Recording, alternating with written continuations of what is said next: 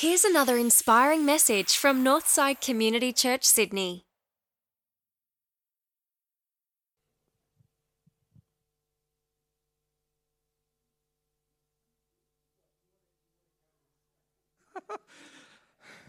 Look at those arms, look at these arms. Yeah. I love the heart. Just represents everything I'm loving about church at the moment. Life's a little bit cray cray, isn't it, at the moment?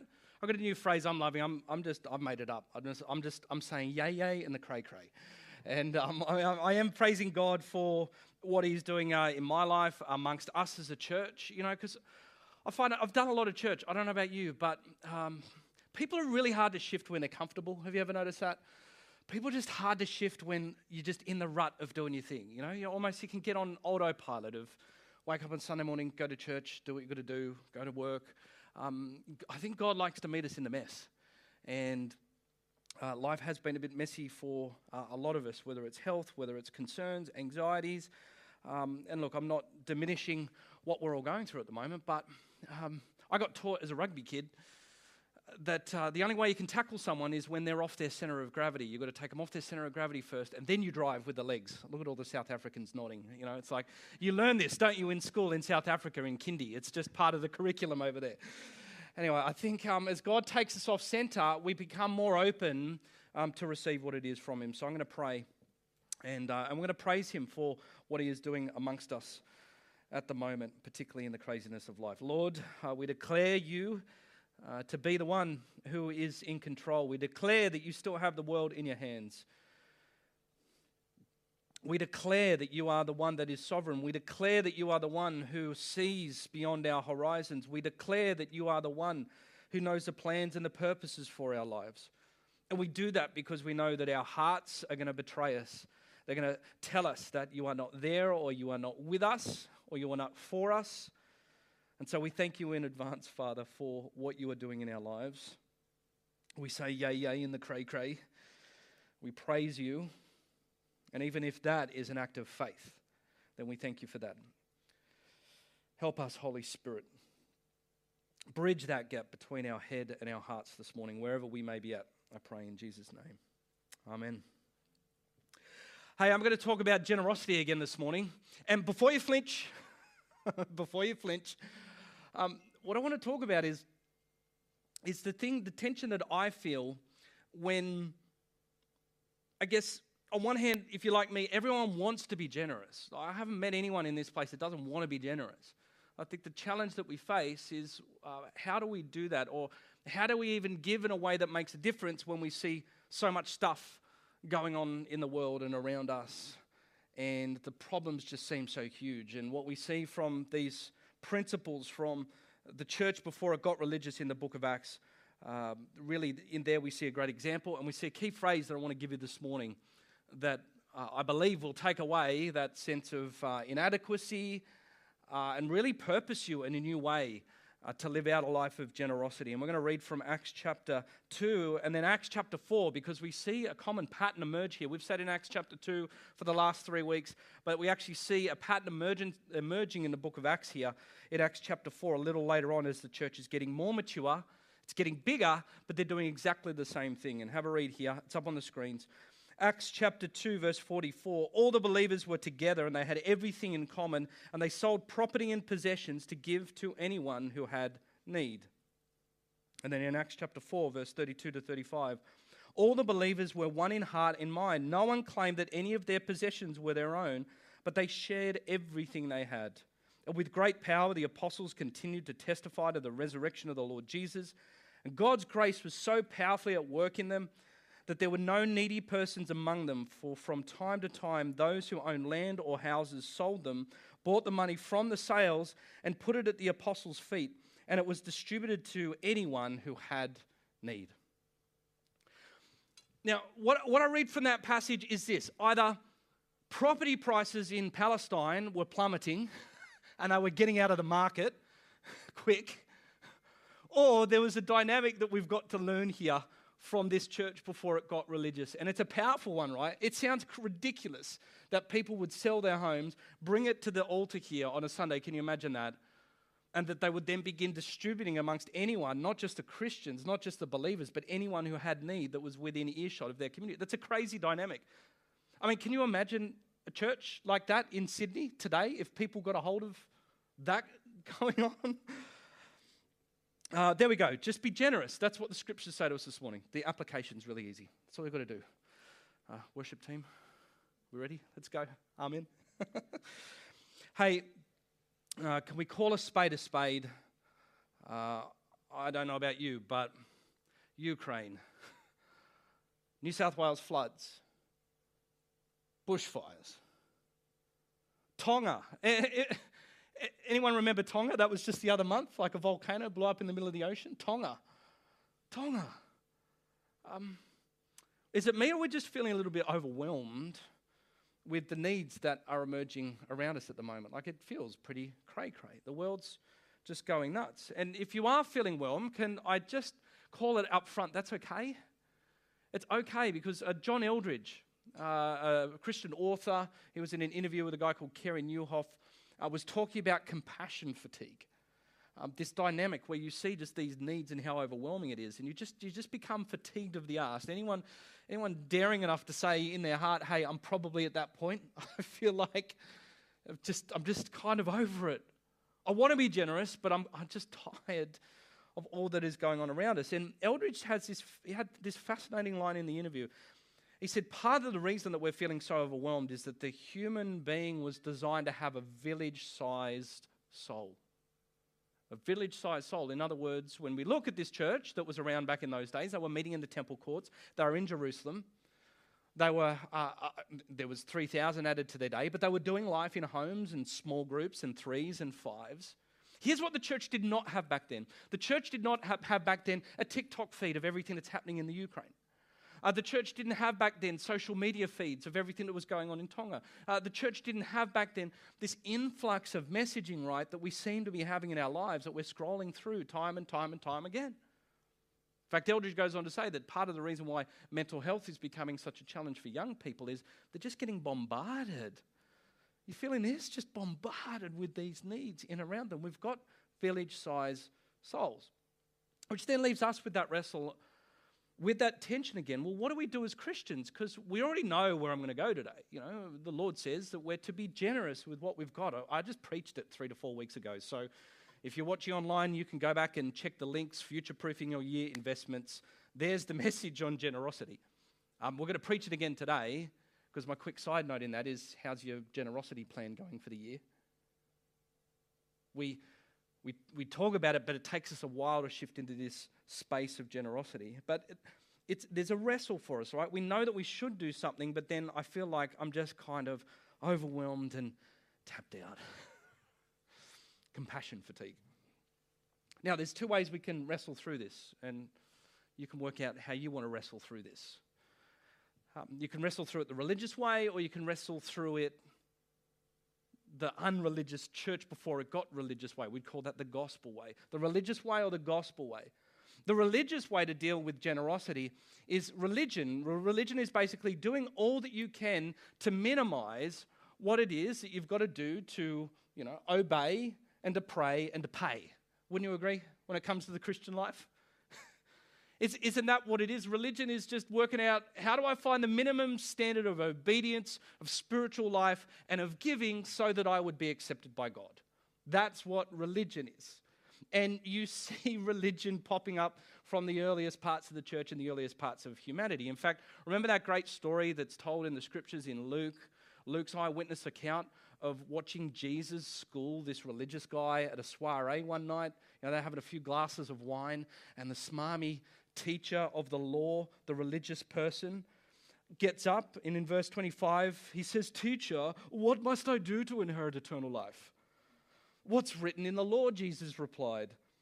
Well, how do you read it? He answered. and the religious guy says, Love the Lord your God with all your heart and with all your soul and with all your strength and with all your mind, and love your neighbor as yourself. And Jesus says, Great, you've answered correctly. Go and do that. Do this and you will live. And then it says, But then he tried to justify himself. Justify. In other words, he got religious on Jesus. He tried to work out what the minimum standard was. How much do I have to obey, pray, or play uh, Jesus, pay Jesus. And he says, How much do I pay? What's it going to cost me? And who is my neighbor? Can you just tell me the person that I've got to do good stuff to so that I'll be accepted by God? And remember, Jesus tells that great story of the Good Samaritan. And it was the enemy of the Jews that offers a Jewish guy help on the side of the road. And the guy got absolutely schooled. That's what religion looks like. What's the minimum standard? What's the minimum standard? Religion says, what's the minimum that I have to do to be generous to each other? You know, see, because I think religious generosity, if I could call it that, you know, religious generosity looks a bit like um, my wife and her Apple Watch. Um, Kristen just got an Apple Watch uh, for Christmas, and uh, and she, she, was. She, she comes up to me and she says, and this is every um, Apple Watch owner's worst nightmare. Um, you know, when you're an Apple Watch owner and you've done all this exercise during the day and then yet you've left it on charge and you, you weren't wearing it? Have we got any of those types of people that, like, you're so obsessed with logging it that it breaks your heart that you missed it? And she realized she came in uh, the other day and she's just mortified. I thought one of the kids like had, had, had, got to go to hospital or something. Like she was I said, What's wrong? And she said, I left my Apple Watch on the charger after all that exercise. And then she does this. She goes, Will this work? Will this work? I think most people give the way that Kristen tries to get exercise on an Apple Watch. Will this work? You know, it's visible, it's flashy, but it doesn't move God's dial.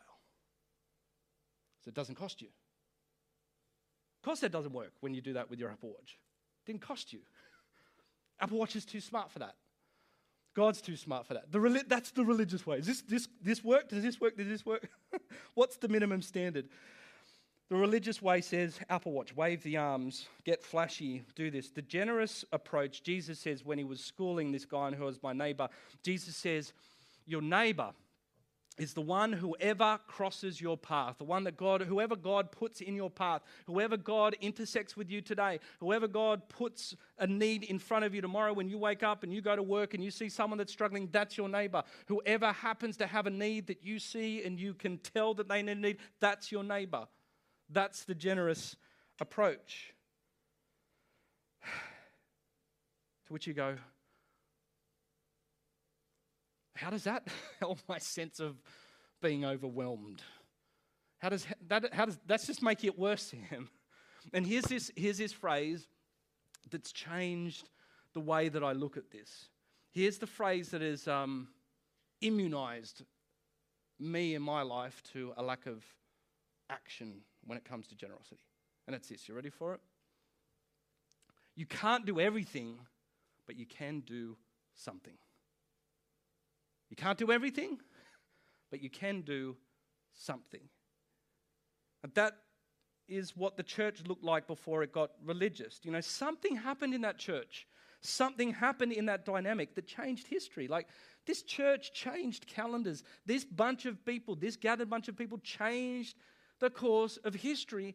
And the primary way they did that was through their generosity. They were so generous that people were attracted to them. They were so generous. Listen to the evidence of this. This is, this is the Roman Emperor Julian in 360 AD talking about Christians a, hundred, a couple hundred years on from this moment that we're talking about this morning. He says, Why do we not observe how the benevolence of Christians to strangers has done the most to advance their cause? For it is disgraceful that the impious Galileans support not only their poor, but ours as well, whilst everyone is able to see that our own people lack aid from us.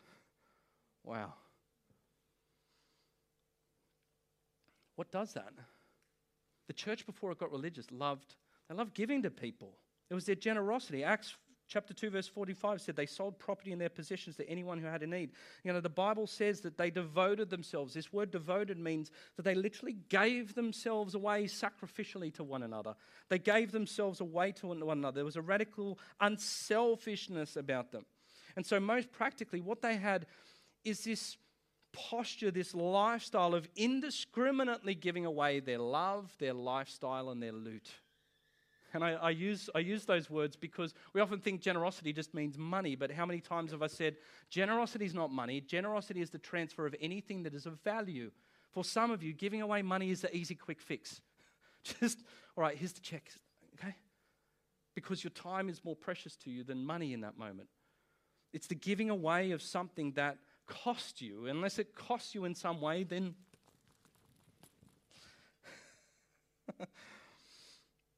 but there was a dynamic about them. And, and why were they like this? Because I think in, in Acts chapter 4 again, and God's grace was so powerfully at work in them that they, there were no needy persons among them. From time to time, those who owned the land and the houses sold them, bought money from them, and put them at the apostles' feet, and it was distributed to anyone who had in need. Now, what we're not saying here is a legalistic approach of go sell your house and bring it here next week. If you want to do it and the Lord leads you that way, just saying, that's between you and him. right? In fact, um, I know Mark Scandrette. Anyone remember Mark Scandrette? You know, the crazy looking American dude that I love dearly. Um, Mark Scandrette, there was a guest speaker here. He literally did that.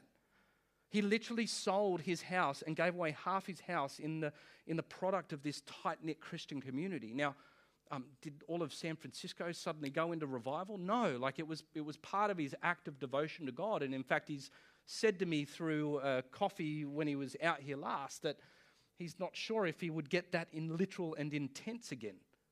But I do find it wondrous that someone literally got to that point in their spiritual walk to release their possessions in such a way. There had to be something that moved that church, and even someone like Mark in the modern day sense, to sell a house and, and give it away to the homeless of San Francisco. And what is it? I think it says, and God's grace was so powerfully at work amongst them. And when I look at this passage, and I don't know about you, but when I look at the commonality between their giving, it was this in Acts chapter 2 and Acts chapter 4. It was this that their generosity tended to follow an encounter with God. It wasn't a big preach, it wasn't an appeal. You know, they didn't get the worship band up, start playing some 6 8 music, so everyone started swaying, turn the lights down, no rattling of buckets around the place, no cards. Like, it was none of that stuff it says that like there was preaching and there was praying in anxiety and worry, and then God is shaking the place, and the result of the encounter was generosity. And, and so every time they encountered God, they were generous. And I think for two reasons. The first thing is when you encounter with God, my experience is an encounter with God pulls you out of your own self interest. when you see the greatness of God, you just go, He's God, and, and I'm small, and it's, it's not about me.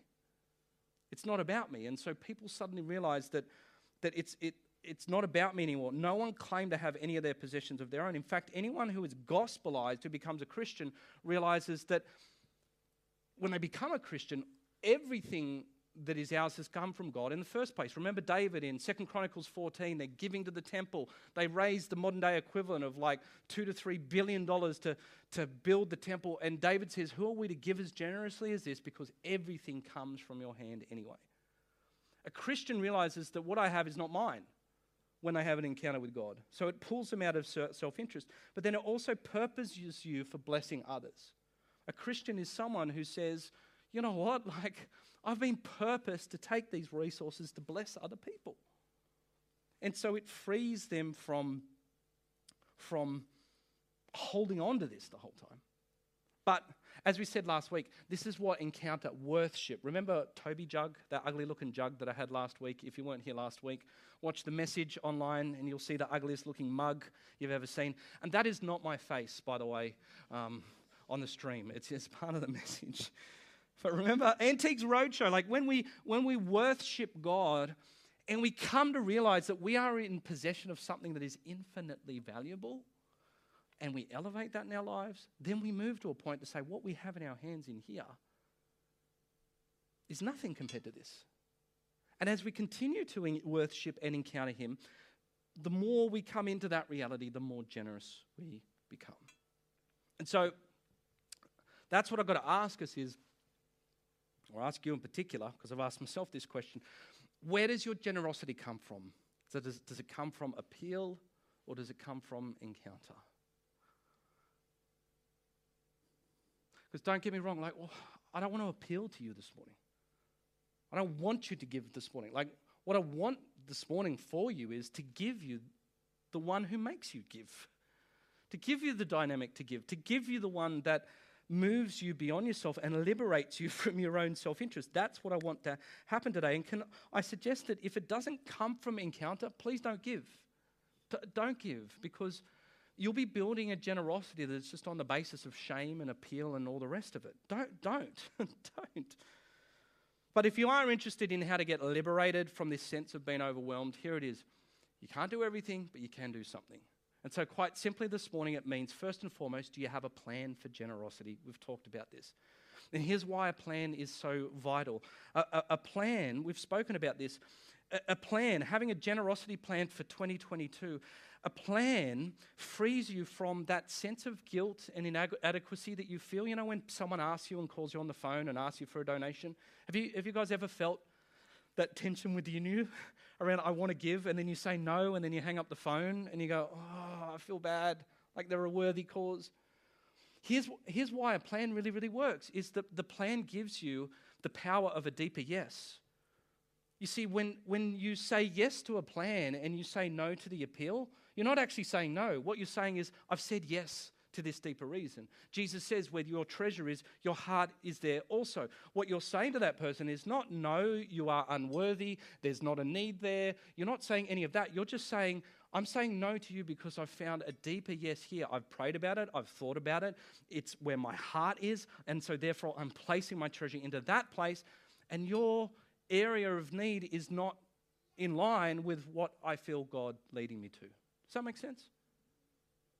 So, a plan's actually vital in liberating you from that sense of awkwardness and guilt when it comes to giving. And here's the other powerful thing that a plan does a plan Baader Meinhofs your approach to generosity. All you marketers out there, do you know what I mean by the Baader Meinhof principle? You'd, you'd know this. Have, have you ever, noticed this when you um, ever noticed this when you go looking for a particular uh, model of car? And when you're looking for a car and the car that you're looking for, and you're out on the road, you suddenly see like every car happens to be a Mazda 3. Have you, have you ever noticed that? It's called the Baader Meinhof principle. It's kind of like you just drive out of your driveway. It's just like swarms of Mazda 3s come at it. It's just like the most mysterious thing in the universe. It's like I never noticed them before, but they're everywhere. It's like a whole world of Mazda 3s. it's, it's your mind as it focuses and locks in on that thing suddenly sees that way more clearly. And what I'm suggesting to us this morning is let's like Baader Meinhof the guts out of our generosity. In other words, when we develop a plan to be generous and say, I want to be generous, suddenly you start seeing opportunities and needs like Mazda 3s that are swarming at you. I can see that need there. I can see that now. I can see that. I can see that. I can see that. And more often than not, they will be needs that are aligned with where you feel God has led your heart and God is leading you to generosity. So a plan actually promotes and purposes the needs that you see in front of you. Jesus, it says, when he saw the crowds, he had compassion on them. You know, it's my favorite Greek pastor version of a swear word, splagnizomai. It's what we pastors say when we hit our thumbs with hammers, splagnizomai, right? We've got to, but splagnizomai means to see something to the extent that it shifts your heart to action out of compassion. So when you have a plan and suddenly you Baader Meinhof all the needs that are in front of you, you can meet those needs that are placed in front of you and you can say no to the needs that are worthy but don't align with where the Lord has placed your heart. See, this morning as we finish, so many of us are overwhelmed. We feel like that. And what I need you and I and us to resist is this notion that because it seems so big, I can't do anything. of course, you can't do everything, but you can do something. And the precious, amazing, purpose thing about your life this morning, in this moment, if you are still breathing, if you are with us, if you're within the sound of my voice, is that I believe that God has purposed you to intersect with a whole range of needs which are in accordance with His sovereign plan over the whole world. It's why, as a pastor, I can say this morning God still has the world in His hands because He is placing people in the Ukraine as we speak amongst all the horror that is happening there, a country that is 83% Christian. He is placing fireflies into the lives of people to meet some of the needs of people who are in all sorts of trouble over in that situation. God has got that in control. Of course, you can give off into those areas that are going to support that if that is a need that stirs your heart, but God has that in control. The one thing that He doesn't have in control is the choice around our hearts this morning as to whether or not we will see the needs of those that He places in front of us and whether or not we will meet them practically. Because you're going to have every temptation when you, it's going to happen tomorrow to me. You're going to see a need right in front of you. Someone's going to bump into you. It's going to match the plan. It's part of the purpose. You see the need. You're splagnitsamying and you do what I do. You see the need and you say, Lord, thank you that you've bumped this person into me. And Lord, I would pray that you would just bring the right people around them at the right time and in the right moment and the right church and the right resources in Jesus' name. Bless them, Father, I pray. he brought you into their life because Ephesians 4 says that you are God's workmanship, his poema, his unique thumbprint, the one that he has prepared and purposed to do good works that he has in front of you this week. The deep divine mystery is that God will be bumping you and I into all sorts of needs this week that come our way. And He doesn't expect you to solve everyone in the world, but He expects you to solve the one that is right in front of you because we can't do everything, but we can do something. So, as we uh, get ready to take communion this morning, we're going to do something uh, a little bit different. We're going to uh, have a time of worship as we take communion. And as we recognize the sacrifice that Jesus Christ has made for us, we take that big story and we click our lives up into that sacrifice that he made for us. And so as it costs us, we realize, well, what did it cost our God to love us? God asked you for something this morning when it cost him everything. And it's in this moment, remember I said, I don't want you to give this morning. I want to give you the one who causes you to give. And so there will be an opportunity uh, to give this morning. Uh, there will be um, links in our online platform. There will be a link up on the slide. Uh, as we give this morning, as we take up an offering, it'll be a little bit different this morning because the offering taken up this morning uh, won't go to us as a church. We want to live out the principle of Acts chapter 2, verse 42. We're not taking up the offering for Northside this morning. Uh, all of the offering that is taken up this morning is going to go to Convoy of Hope uh, which is an organisation who is working directly with all of the flood affected victims in Lismore. Uh, I met with Joel Bell, their CEO, this week and heard what they're up to on the ground, and he was heading down to Lismore. And so um, we're giving to an organisation that we know is effectively transferring those resources um, into an area. We can't do something about the Ukraine, about Ukraine, sorry, but we can do something about what is happening in our state closer to home. And so, in the spirit of all that we've read about this morning, We may not have sold houses, but we're bringing the resources that we have together the church so we can give to those who are in need. And so, if you're a part of our church this morning, you've already given via your offering, thank you for the part that you play. If you give with us this morning, know that as we worship, it, uh, it's not going to us. So, um, feel free to move around the room. All the offering is up, uh, not the offering, the uh, communion is up the back of the auditorium as the worship team comes up now. Uh, if you're up there and you want to donate this morning, the QR codes are on the offering box, box or the cash box up the back there, and you can be a part of that as well. But let's rejoice this morning in the fact that we continue this legacy that was birthed in that church before it got religious. That we gather together, we pull what we have, we give to those in need, in trusting um, that God is using us to bless others that we've never met. That's a beautiful thing. It purposes us this morning. It's a good way to start the week. It's a noble way to start the week. And we say that in all humility as we pray to Him now. Father, thank you for all the blessing that you pour upon us in our lives. I pray into this moment as we give this morning that it comes from the dynamic that we've seen from your church this morning one of encounter, one of worship, one of reflection one of prioritization, one of proportion. So, as we hold this cup in our hand, as your followers, We thank you for what it is that it cost you to love us and to be generous to us. And we would pray that by your Holy Spirit, we each would be moved into greater levels. Well, thanks for tuning in. If you'd like to find out more about Northside, visit northsidechurch.org.au.